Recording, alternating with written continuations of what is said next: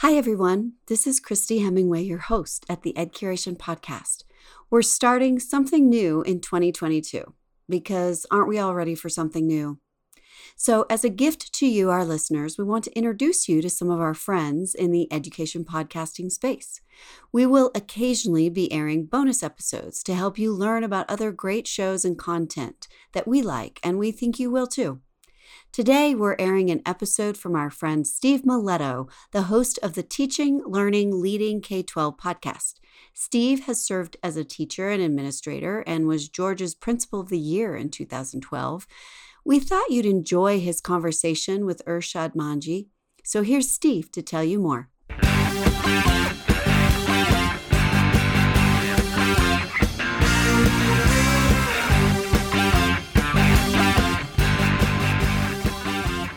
You are listening to Teaching, Learning, Leading K 12, a podcast for educators, helping you help kids achieve their dreams. And now here's Steve with this week's show.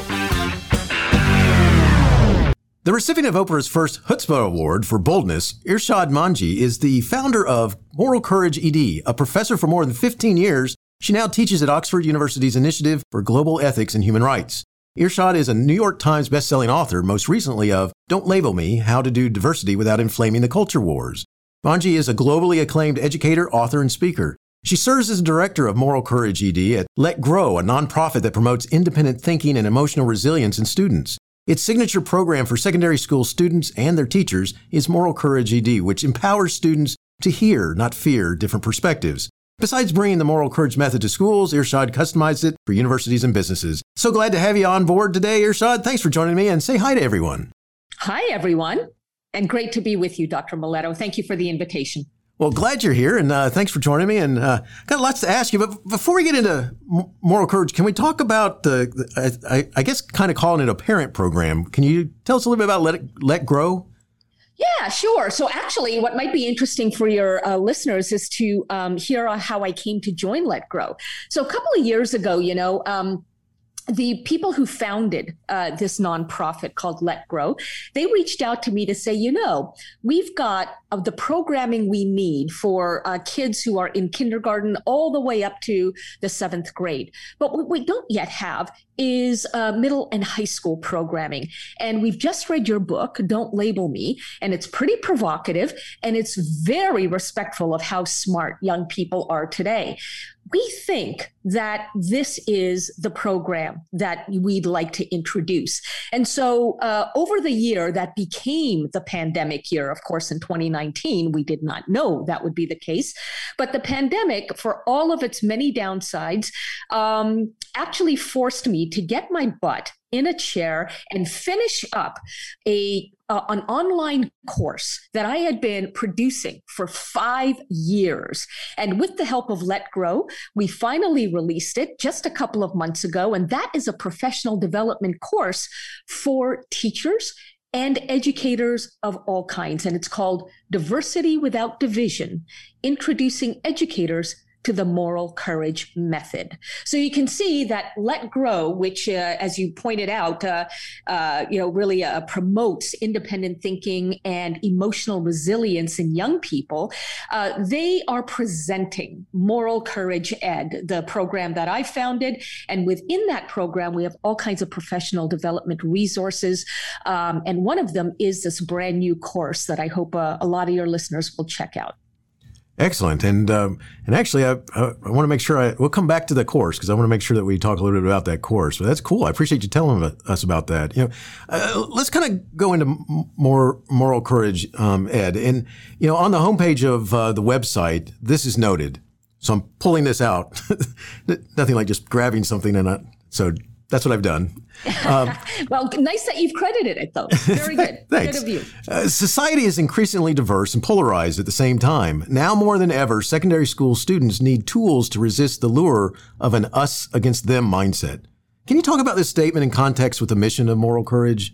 Yeah. So, you know, Moral Courage Ed's mission is uh, to empower students, and I will add their educators, to empower students and educators to hear, not fear different perspectives.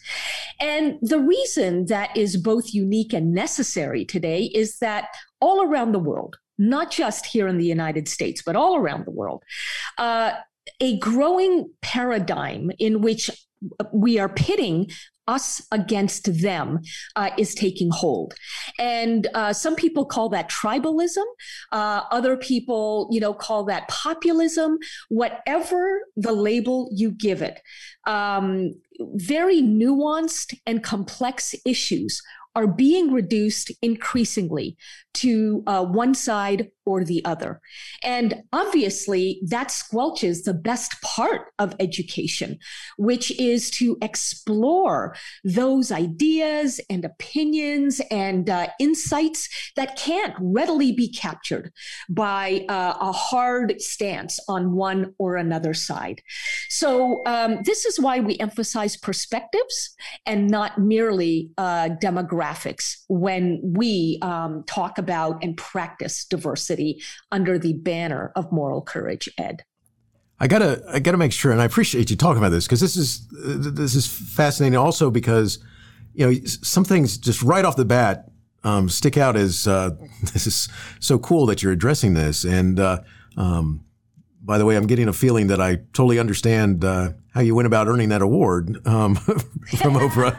so, because um, you're taking some things on that a lot of people would not take on nor want to to say actually exist which is and this is where i got to go next because mm-hmm. you know we're going to come back to this because we're going to talk about uh, your moral courage method but in that section there's a there's a part there where you talk about um, you have the four parts and you talk about uh, online savvy about the need for kids to be online mm-hmm. savvy and mm-hmm.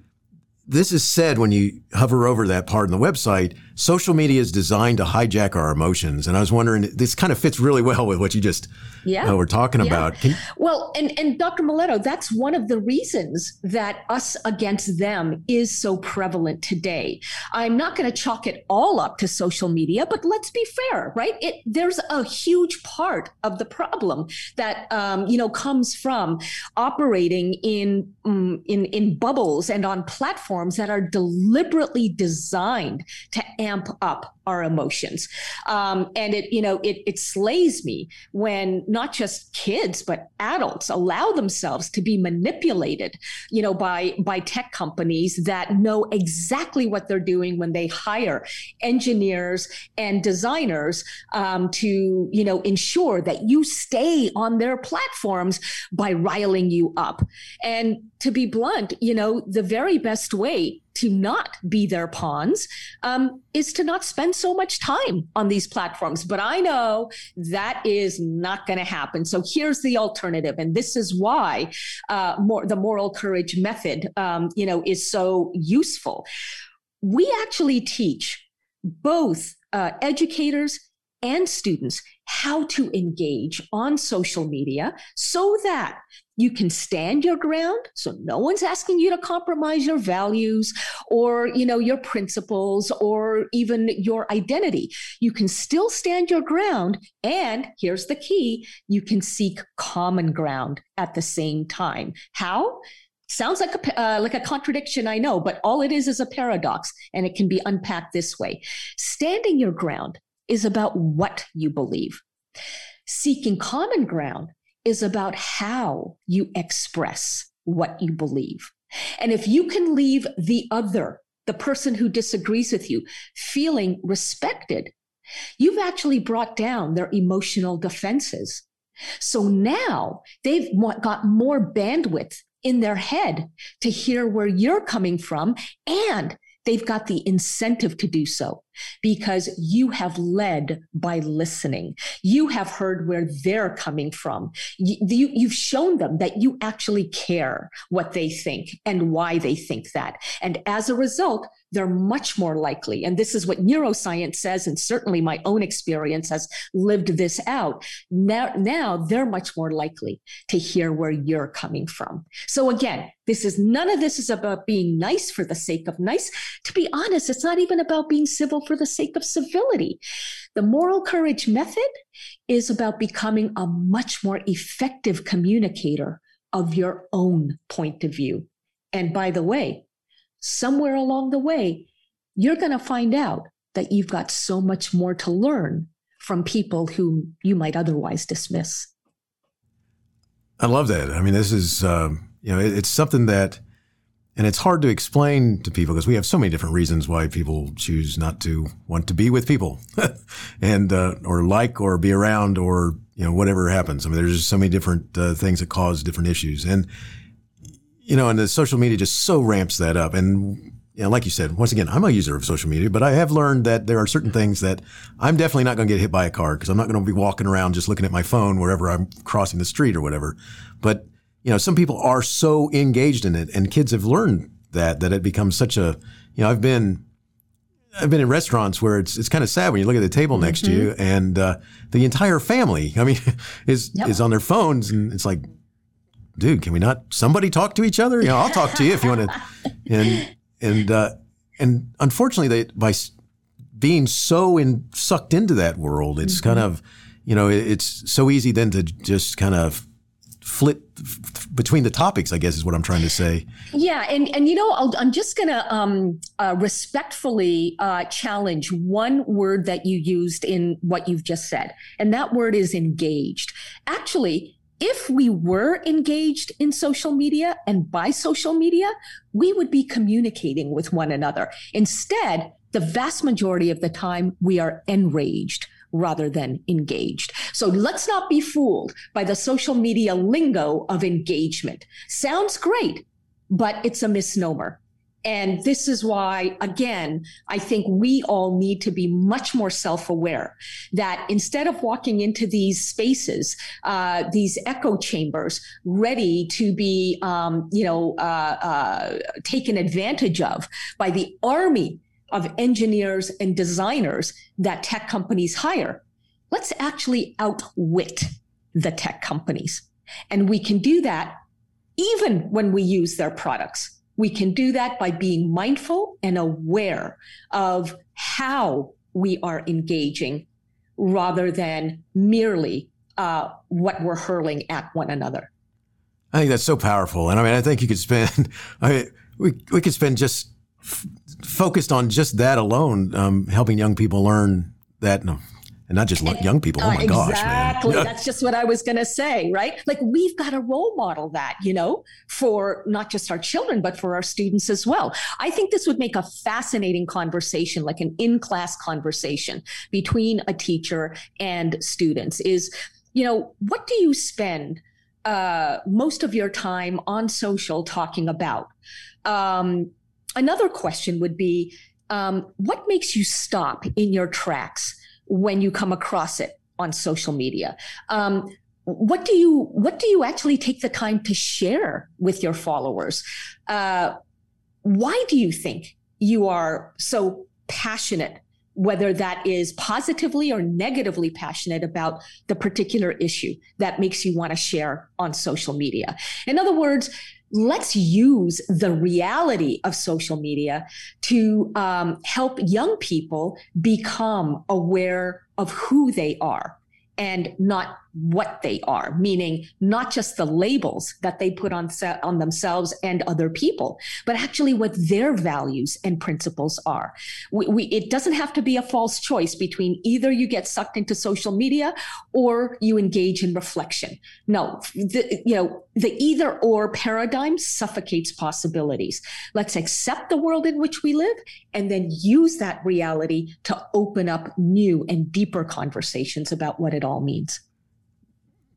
That's so awesome. I mean, because that's just because one of the things that happens, like you know, I talk to uh, like my sons, for example, they're in their twenties, and uh, they they use they're constantly using all the different devices. Well, I use devices. I love YouTube, but I don't use it to communicate or f- get my news from. I use it to uh, for the different tools that it has for me to right. to learn from others or share more. I all the time I'm like, you know, someone's come up with an idea, has a problem, they're trying to figure out something. I say, well, did you go to YouTube to figure out? Because I'll, I'll, bet there's somebody there who's already figured this out, and you can. Mm-hmm. And they'll go, oh, oh, I didn't think about that. Or they'll go, you know, my kids always go, Dad, if you tell me YouTube one more time, and, you know. Um, but I see it as this this tool, and a lot of times, you know, they look at me right. like, yeah, yeah, you're old. All right. And so that's how you would use it. Right. And, and it's the same thing with, you know, like other things, whether it's Twitter or whether it's uh, Instagram or, or, uh, eh, I kind of avoid Facebook, but you know, it's kind of done there. But uh, although that in itself, I think it's kind of neat that uh, there's people that uh, I lost track with a long time ago who reached out and kind of found me through that. And it's like, uh, but you know, at the same time, I kind of see it that way as just this tool. And, you know, and so I've gotten used to people telling me, well, that's because you're a different generation. And I go, well, at least I'm using stuff. I mean, I. yeah, don't let them shame you. Dr. Miletto into you know being wiser than they are. Okay. Thanks. I because then I because then I always throw at them. By the way, I can say, so do you have a podcast? Touche. anyway, that's that's how to get my sons to be quiet because I start talking about that, they roll their eyes and walk away. So careful, they might launch a podcast about their dad. That's okay. true. That's true. Yeah. So uh, that, that, let's let's get if they're listening, no no thoughts there. No, no ideas. All right. um, so, so, real quick, I kind of jumped right into this, but can we back up and can you talk a little bit about what your role is in? Because you're the founder and director of, of yeah. Moral Courage uh, Ed. Can you talk about your role in it? Yeah. So um, I have been teaching moral courage for over 15 years. Uh, first at the university level, I started as a professor at NYU, uh, and then moved to the University of Southern California, and um, and then actually moved to Hawaii to begin working uh, with middle and high schools. And um, and now, by the way, I live in Brooklyn, New York. So you know, fortunately, I can actually get many more flights out while we're still able to travel uh, than I could have when I was living just outside of Honolulu. But that said, um, I I came to this work really through a deeply personal journey. Uh, this may sound weird, but bear with me almost 20 years ago, right? 9 11 happened. And very shortly after 9 11, I uh, came out with my first book. It was called The Trouble with Islam Today A Muslim's Call for Reform in Her Faith. So I was and remain uh, within the faith of Islam. I'm, I'm, I haven't abandoned it. I haven't left it. Uh, but precisely because I pay attention to what happens in the name of our universal creator, uh, I had issues back then, and of course still today, with many of the practices uh, that are uh, conducted in the name of my religion. And so I spoke up about that and and and you know published this book that uh, took me on a ten year uh, global tour uh, to engage with audiences um, of all kinds. And during that time, a number of people approached me to say, "Hey, have you ever heard of this leadership tradition called moral courage?" Because I think that's what you're practicing. And the more I looked into it, the phrase that jumped out at me was speaking truth to power. Here's the problem with that phrase, though. Um, it it suggests that first of all, there's only one truth worth listening to, namely your truth. And the reality is that even if I'm looking at the same scripture uh, as, say, a more traditional believer does, we would still come out with different interpretations of that scripture. So even when they're working with the same facts, different people have different understandings of the facts and therefore have different truths that come out of those facts. Now, fast forward to today, where many of us aren't even working with the same facts as each other. So you can understand why um, trying to, uh, you know, comprehend and empathize with where somebody else is coming from is that much more necessary, right? So that's the first problem with the phrase speak truth to power. The second problem is the word power. It suggests that since I'm the one speaking truth to it, power must exist outside of myself. It must, you know, be only in the, you know, the, the corporate CEO, the tech titan, the police officer, the protesters, uh, the teacher, the professor, the community leader, my parents. In other words, it's everybody but me. I have no power. And the reality, especially from a neuroscientific perspective, is that is just not true. Every single one of us is born with a brain. And there is a primitive part of that brain that gives rise to what is called the ego. Now, I don't mean this word in a mystical or self helpy way. The ego is the biological function of the brain that exists to keep us alive. You mentioned just moments ago that you're pretty sure you're not going to get run over, right? When you're crossing an intersection because you're not, you know, staring into your into your screen. Thank goodness for that. But if by some slip you did uh, stare into your screen just as a truck was about to run you over, your ego would be screaming at you, stop or or or flee or freeze. So the ego in moments of mortal danger is our best friend. But most of the time, we are not in such moments. And it's in those times, the times of mere discomfort, that the ego becomes an overprotective parent. It tries to dissuade us from taking reasonable risks because it can't distinguish between mortal danger and mere discomfort. And so, what ultimately I'm pointing out is that there is a power inside each of us, specifically inside of our brains, that manipulates us into becoming more defensive and more dogmatic than we even mean to be. And that is the ego saying to us, you should be stressed out right now, simply because somebody is disagreeing with my point of view, right? So that's, you know, in a nutshell, why we uh, could use something like the moral courage method of communicating. It, um, it reminds us to speak truth to the power of the ego, even as we are speaking our truths to powers outside of us. And when we can balance those two things, recognizing that the ego is a power, my ego is a power, and that somebody else has a power too, when we can recognize this, we'll remember that how we communicate, i.e., not dogmatically, but rather uh, calmly, uh, compassionately, uh, empathetically, will mean the difference between being heard and being flicked away by the person whom we're trying to influence.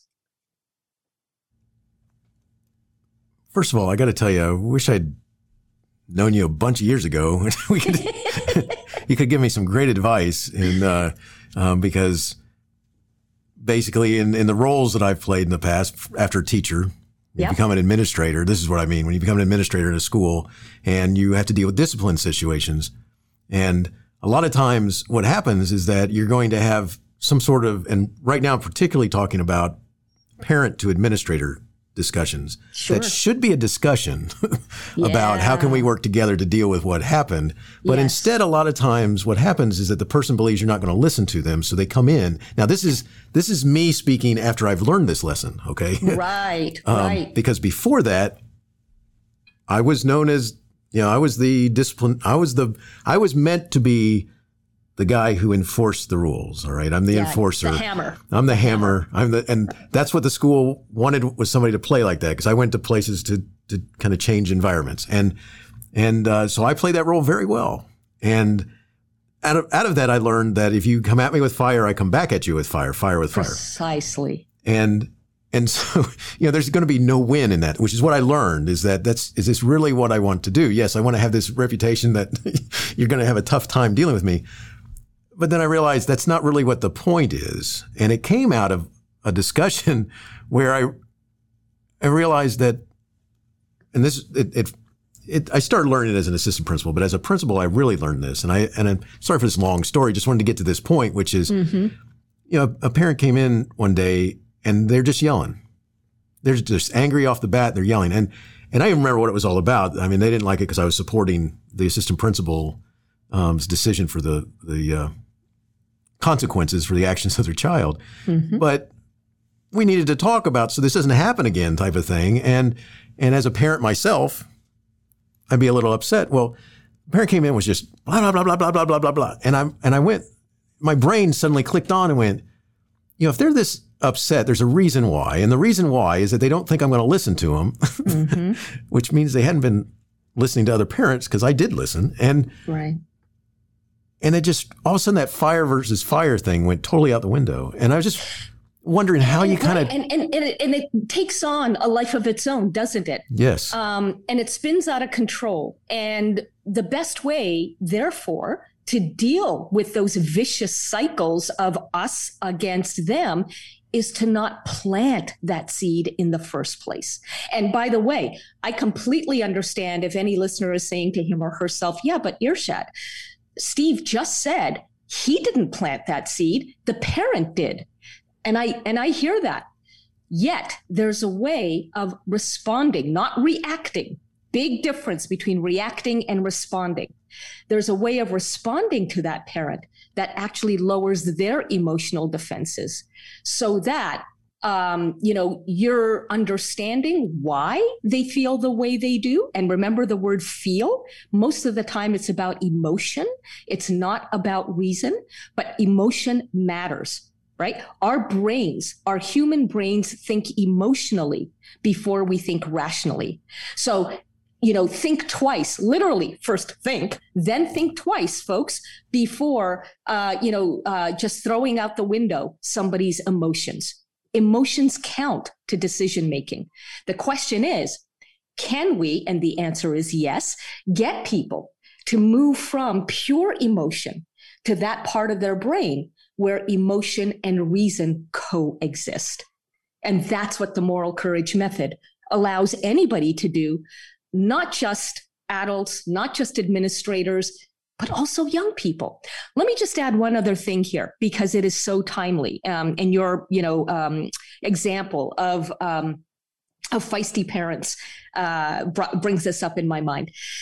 I have spoken very recently with um, principals and heads of school who complain that in this whole debate around critical race theory, many, many parents are just, you know, completely ignorant of what is actually being taught in schools.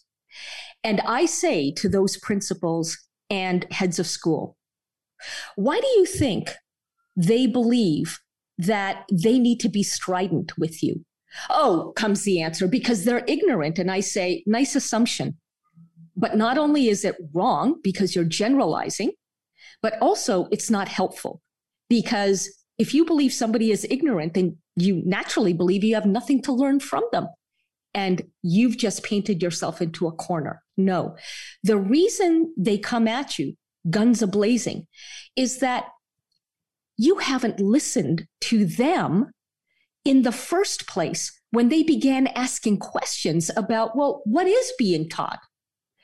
And I assure you, Dr. Miletto, that all across this country, a lot of um, education administrators have been so afraid to even have the conversation with parents about what is being taught by way of diversity, equity, and inclusion that they haven't responded to a lot of parents' emails, phone calls, and by not engaging, they have allowed the walls of suspicion to rise. Yeah. And when the walls of suspicion rise, it means there is distrust.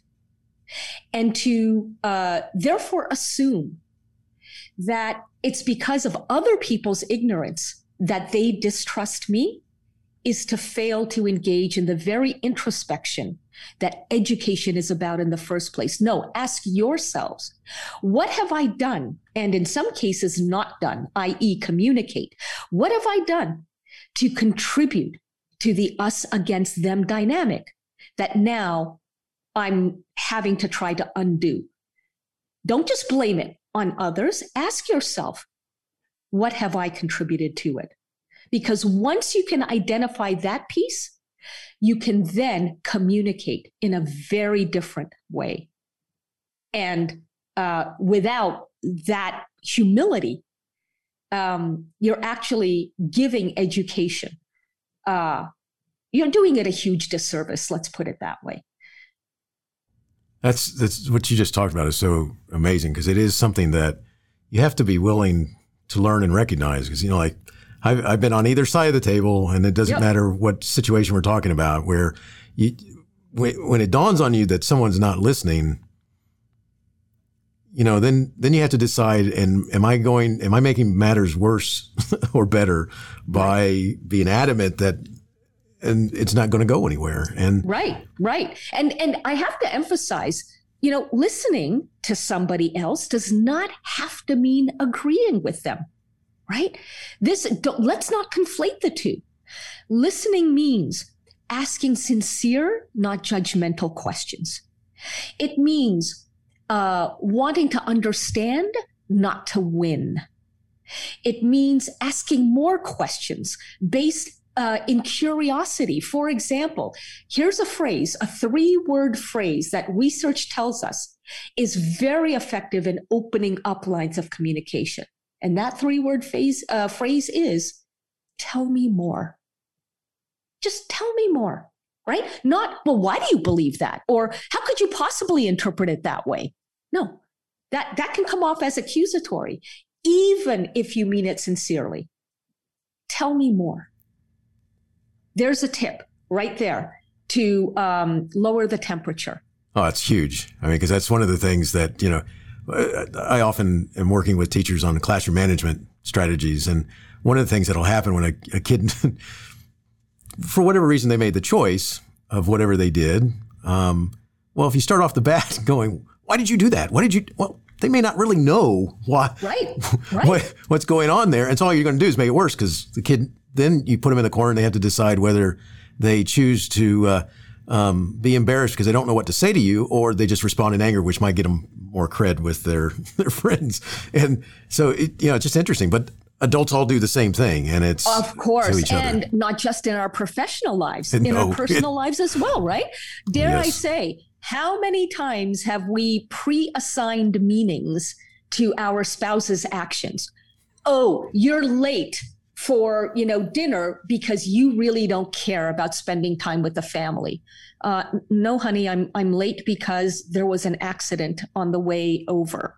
Thank goodness i wasn't involved in it but the traffic was all backed up and i had no juice left in my phone to call you right? Ask don't assume and that's especially the case with kids because as you point out they're not always in fact they're very rarely going to be aware of you know why they did what they did and what emotions were at play when they did do what you are you know so upset or frustrated by you know, it's it's this is this is. Are you going to write a book about just this? I mean, because this is cool. All right. Well, I'll tell you. I'll tell you. You know, the, the book that uh, whose whose name you already uh, cited, "Don't Label Me: How to Do Diversity Without Inflaming the Culture Wars." At the very end of the book is a um, is a chapter that lays out step by step how to start and sustain tough conversations uh, in whatever context. And the reason it that kind of a chapter belongs in a book about diversity is that diversity isn't simply about demographics. Diversity includes viewpoints. Um, I'll give you a quick example. You know, I'm a Muslim. Now, does that mean I think like every other Muslim? No. And by the way, every other Muslim does not think like every other Muslim.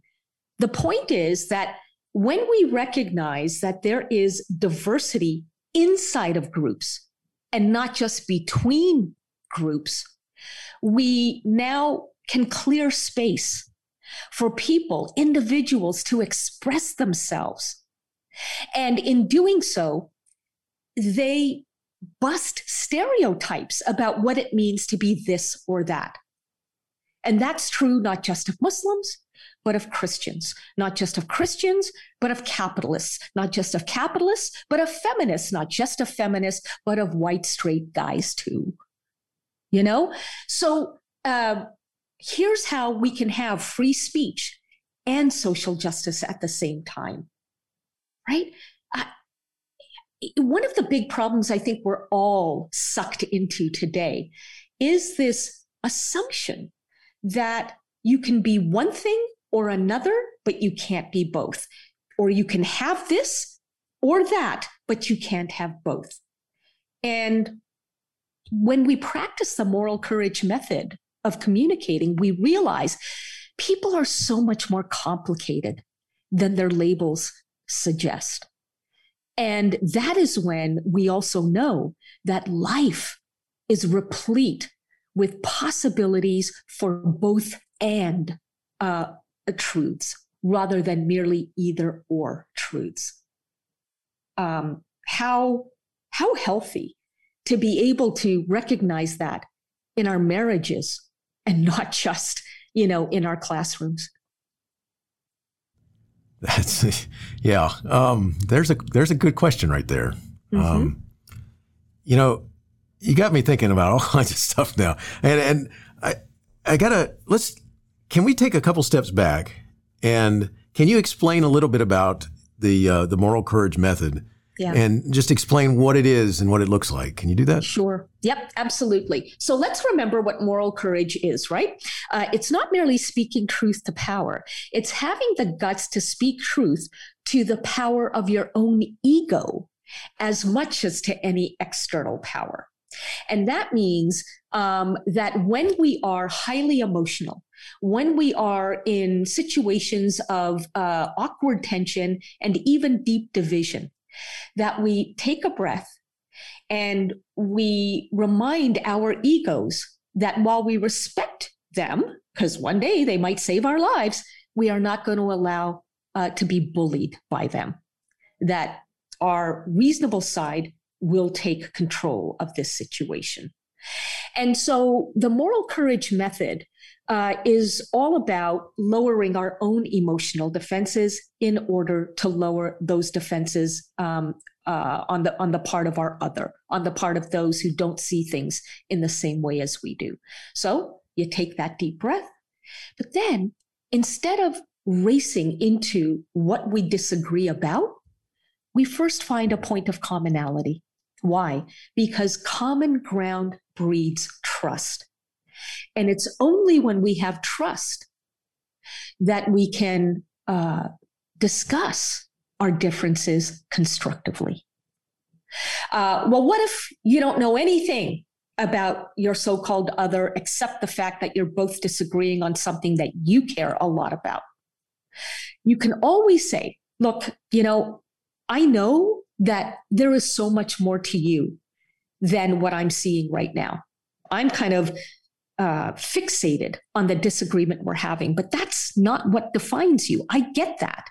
You are so much more than that. So I want to be assuring here.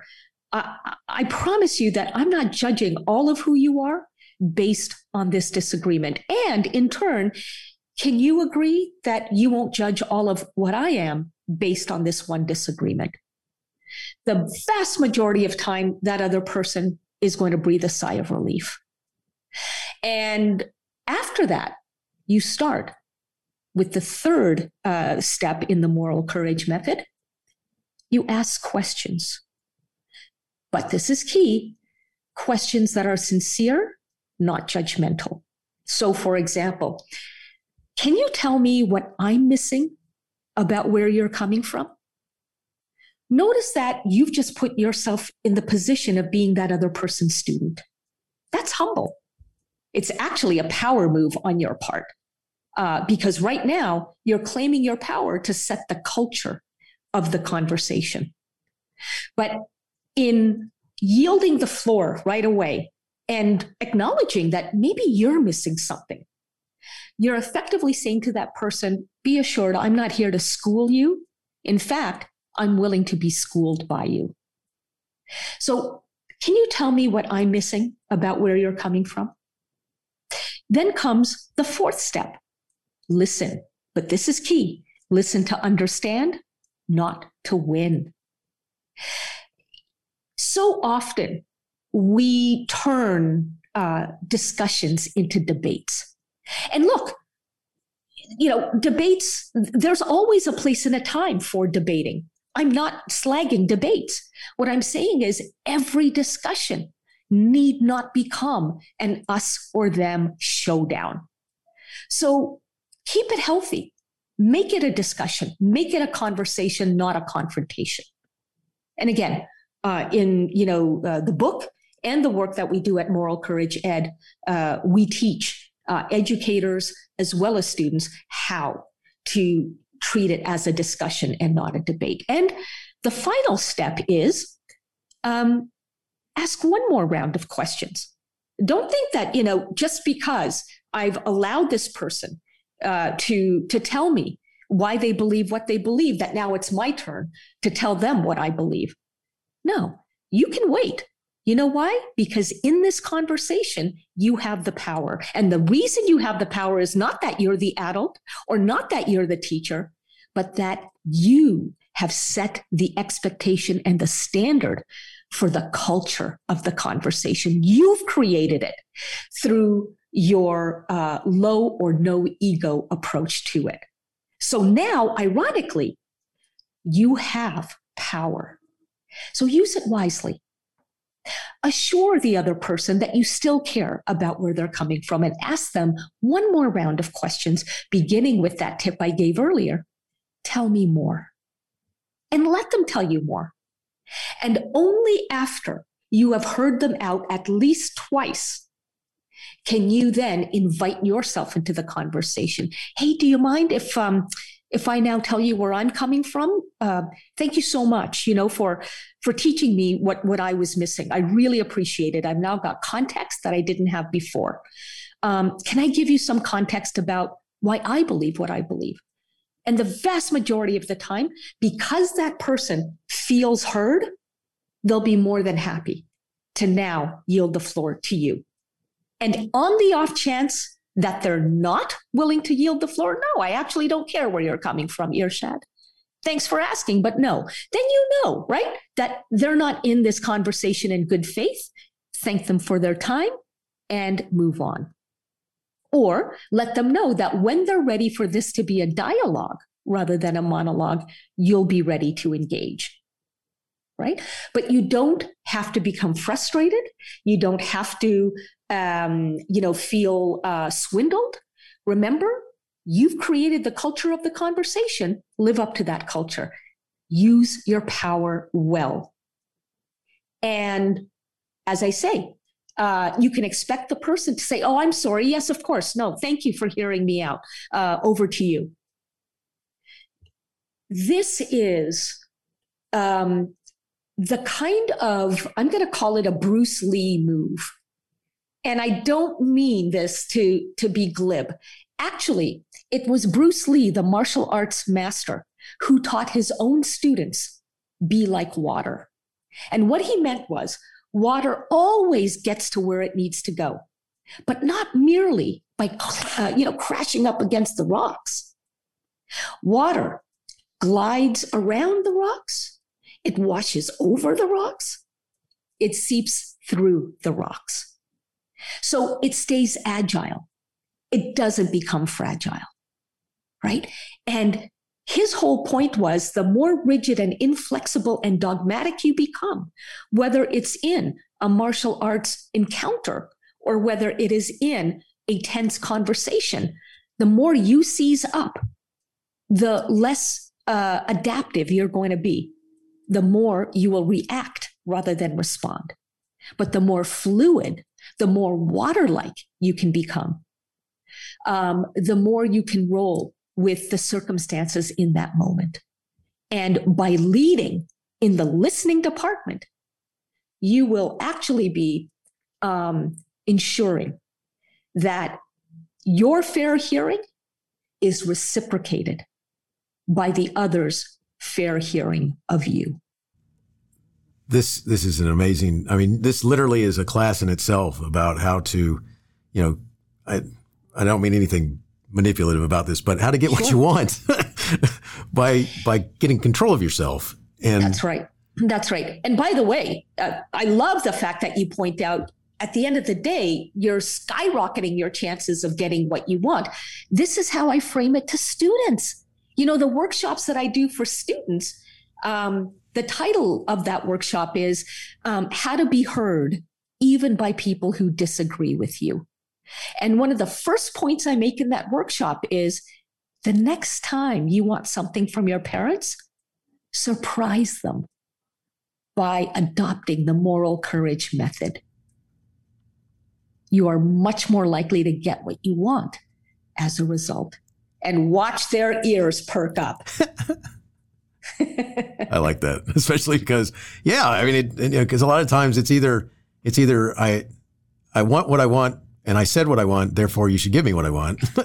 Which yeah, bad logic. That's really bad, bad logic. logic. yeah. or it's I'm not going to tell you enough of what I really want so that you kind of play 20 questions with me, get frustrated, and hopefully you'll just give in. Right. And right. And, which which you know leaves a bad taste in people's mouths, yes, right? Yes. Yeah. Because because you're engaging in bad faith.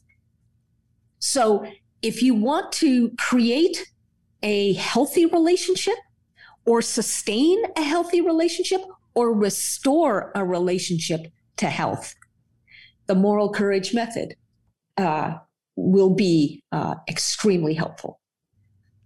That's awesome because it, it, really is. What, does it look like um, starting this program? I mean, how does a school go about or school yeah. system go about um, engage? In, there's that word again. I like. Um, you know, coming to uh, moral courage Ed and saying, "Hey, uh, we'd sure. like to work with you." How, how, does that work? What does that look like? You literally go to our website, which is moralcourage-ed.org. moralcourage-ed.org. And on that website, apart from some really awesome resources uh, that we offer, there's a tab at the very top called Offerings. Click that and see the various activities that we do with schools. And if you're intrigued by any one of them, there's an inquire button right next to it. Click that, and the rest is self explanatory. And one of the offerings, though, uh, that I would love to talk a little bit about because it's fresh and new and um, and doing very well with teachers around the country is our uh, online course. Um, you know, I spent five years producing this darn thing. And were it not for 2020 and, you know, all of us being shut-ins, I probably would still be producing it. But uh, we released it a couple of months ago. The online course is a pre-recorded, self-paced, on-demand course called Diversity Without Division, introducing educators to the moral courage method. And this allows and equips educators to teach their own students how to engage respectfully um, and confidently with one another. All the more important, of course, given the nastiness of social media, given the anxiety, even depression that a lot of young people feel today because they're afraid of saying the wrong thing. They're afraid of offending. They're even afraid of being offended. And, you know, how do I deal with that? Right? Uh, in a way that doesn't make me fall out with my friends. This course teaches uh, educators how to, uh, you know, empower young people with the skills to hear, not fear different perspectives. And I'll say that one of the coolest pieces or, or aspects of the course is what it leads to. Um, for those educators who complete it, they now become eligible to take an advanced leadership module from me in which they get to train as moral courage mentors and become certified by Oxford University. I, uh, I teach in a program at Oxford called the Oxford Initiative for Global Ethics and Human Rights. And this program is the academic partner of Moral Courage Ed. And so starting next year, Oxford University will be accrediting uh, teachers uh, to become moral courage mentors so that they not only are qualified to teach this work inside their schools, but they're also qualified to teach it beyond the school campus. Uh, say you're part of a religious congregation where conflict is not dealt with uh, very well. You now are qualified to teach the moral courage method to fellow congregants. Let's say you're part of a sports team where, for whatever reason, disagreements are leading to bad blood. Once again, there's another context in which you can teach the moral courage method as a certified mentor. Um, and civic movements that any of us are part of, regardless of your politics.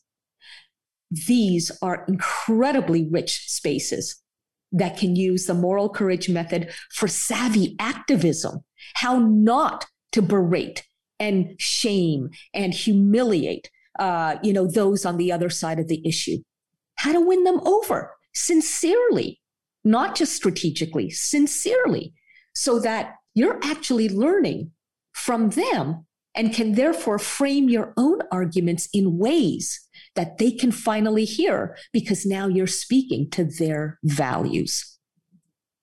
Right? There are so many um, you know uh, possibilities for how to um, exercise the moral courage method and where to do so not the least of those possibilities is your own family after all thanksgiving and christmas are coming up you don't know how funny that is with me. So really? yes. Oh yeah. I I'm always uh, sworn by my wife, and it's like okay, we, have been married for 35 years, and uh, a long time ago, in the early days, it started before we were married. Um, kind of had some little battles with her sister and her uh, her brother that not together. Those are things that happen separately, apart, right. separately and apart from themselves. Yeah, because it would be bad if they teamed up. That no, that's never going to happen. but I got control of myself over the years, and and but she still makes me promise. Now, when we go to my parents' house, and my sister and my brother are there, you must promise. Not, and I'm like, okay. Have you noticed that I've gotten way better? right, right. And because uh, right. I used to let little things, little comments here and there really get to you. Yes, and I'd have yeah. to respond. But can, can, can, I can I suggest though, Dr. Miletto, and I know I'm getting myself in some trouble here by saying this, but when you see your wife, uh, you know, later today, let her know that per the moral courage method, there is something she could be doing to encourage you to uh, continue in this path of uh, you know of civility, and that is to recognize proactively recognize how well you have done over these last several years. You know, and again, right? That's like something that. we human beings fail to do with with other people because and again it comes back to the ego brain. The ego brain operates so that it is constantly scanning for threats. And what that means is we will always fixate on the negative and underestimate the positive. When we, however, go out of our way to pat someone on the back, to congratulate them for something that they have done, or in your case, have continued to do, this is such a rare move that it tends to have an outsized impact. And so if your wife wants you to continue behaving yourself, quote unquote, she would do well to uh, voice her recognition that you have been doing well. I appreciate that. That's uh, and uh, and she has she has made those comments to me because it's because uh, I because I do say you know have have we had any and she, yeah you're right you're right and but it's you know it is funny because uh, you know I can my my temper can go from zero to sixty in a heartbeat. Sure, I've had to learn to uh, figure out how to control it. Now, right now, my sons would be rolling their eyes because. and they'd be like, Irshad. Podcast number two, episode number two is with us. And we're going to tell you what our dad is really like. Exactly. Exactly. Right. Right. right. Because uh, yeah, it's, it's, sports is a whole nother world. Okay, let's just gotcha. let's just separate this from. I totally gotcha. Yes, we all have our guilty pleasures in which you know our emotions uh, run wild, and if yours are sports, I get it. Yes, and you know, it, if nothing else, it comes down to. Uh, yes, I know I couldn't play the sport. Yes, I know that uh, I know that I'm being totally irrational because every game is not that intense, and I also know that uh, I, you know it, it shouldn't matter to me because there's you know like 161 more games to go. So, but, but somehow it does, you know, and yeah. and just kind yeah. of bringing it back around, you know, it's well, at least you know that's a, a relatively fun arena, pun intended, uh, you know, in which to be um, in which to be uh, you know sort of casting off the moral courage method, right? It's when obviously our um, our uh, runaway emotions impact uh, those around us and the relationships we want with those around us that it's not so much that we need to um, censor. Gosh no. Actually this method the beauty of it is that you you liberate yourself to be expressive and yet you do it in a way that um, is positive uh, as an influence on others and trust me when i say it will also be a positive influence on you. You know i i for the first time in a year and a half i saw my mom in person uh, earlier uh, this summer. And you know my mom is a very opinionated woman and yes i know the apple does not fall, fall far from the tree. That said i remember telling a number of friends look you know when i'm back don't expect me to be rejuvenated or refreshed. Okay. I'm seeing my mother. I'm going to be exhausted. And the truth is, I made an emotional pact with myself that I would follow the moral courage method during that visit. That when she triggered me or when she pushed my buttons, I would take that deep breath. I would, you know, find uh, something to say that we both uh, have and appreciate in common. I would then ask questions from a place of sincerity, not judgment. I would listen to understand, not to win. And I would ask her to tell me more. And can I tell you, Steve? I had probably the best vacation I've ever enjoyed in my life. Very nice. I wanted it to last longer.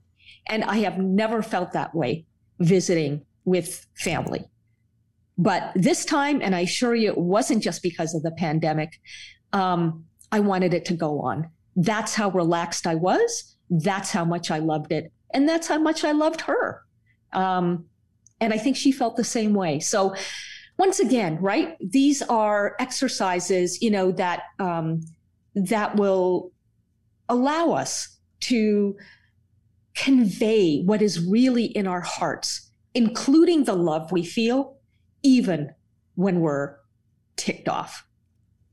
I love it. That's so awesome because, and that's kudos to you because I can imagine, you know, just to to to be able to experience that by having um, that control over your own interactions and such that uh, you, you, enjoyed it, that you didn't want to go. And that's so cool. That's and right. That's what, right. And it felt really good, by the way, in the moment to know, wow, I'm actually exercising self mastery. nice. Like, really, right? Yeah. When people can do that, and this is key, when they're willing to try. Because I'm sure there'll be some listeners today who say, oh, well, good for you, Irshad. There's no way I could do that. Have you tried? Have you? Have you tried again? Have you used these tips? Because the moment and we we allow any of these tips, these five tips that I've given, the moment we turn any single one of them into a habit, the beauty is it becomes a no-brainer. A habit is a no-brainer. And that means the ego brain will no longer resist because that's just how you roll.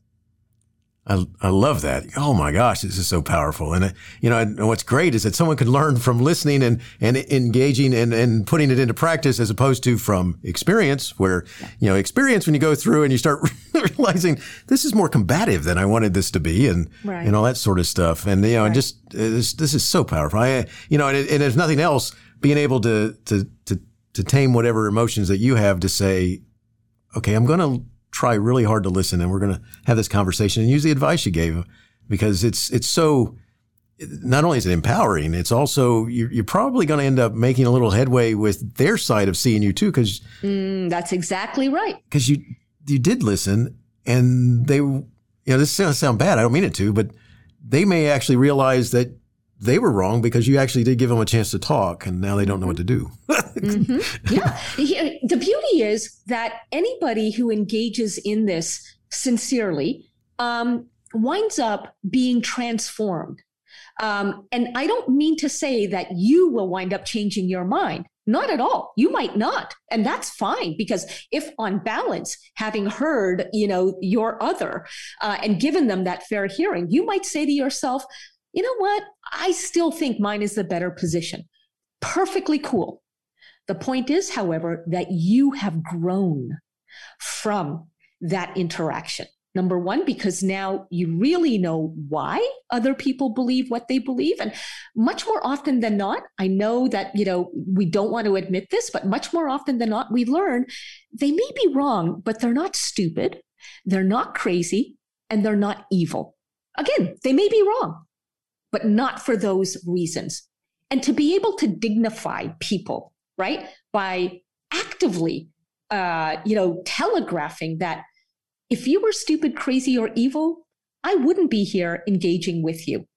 So already you know that I respect you, right? To be able to telegraph that means that that respect is going to come back to you. At the end of the day, this method, you know, speaks to our enlightened self interest.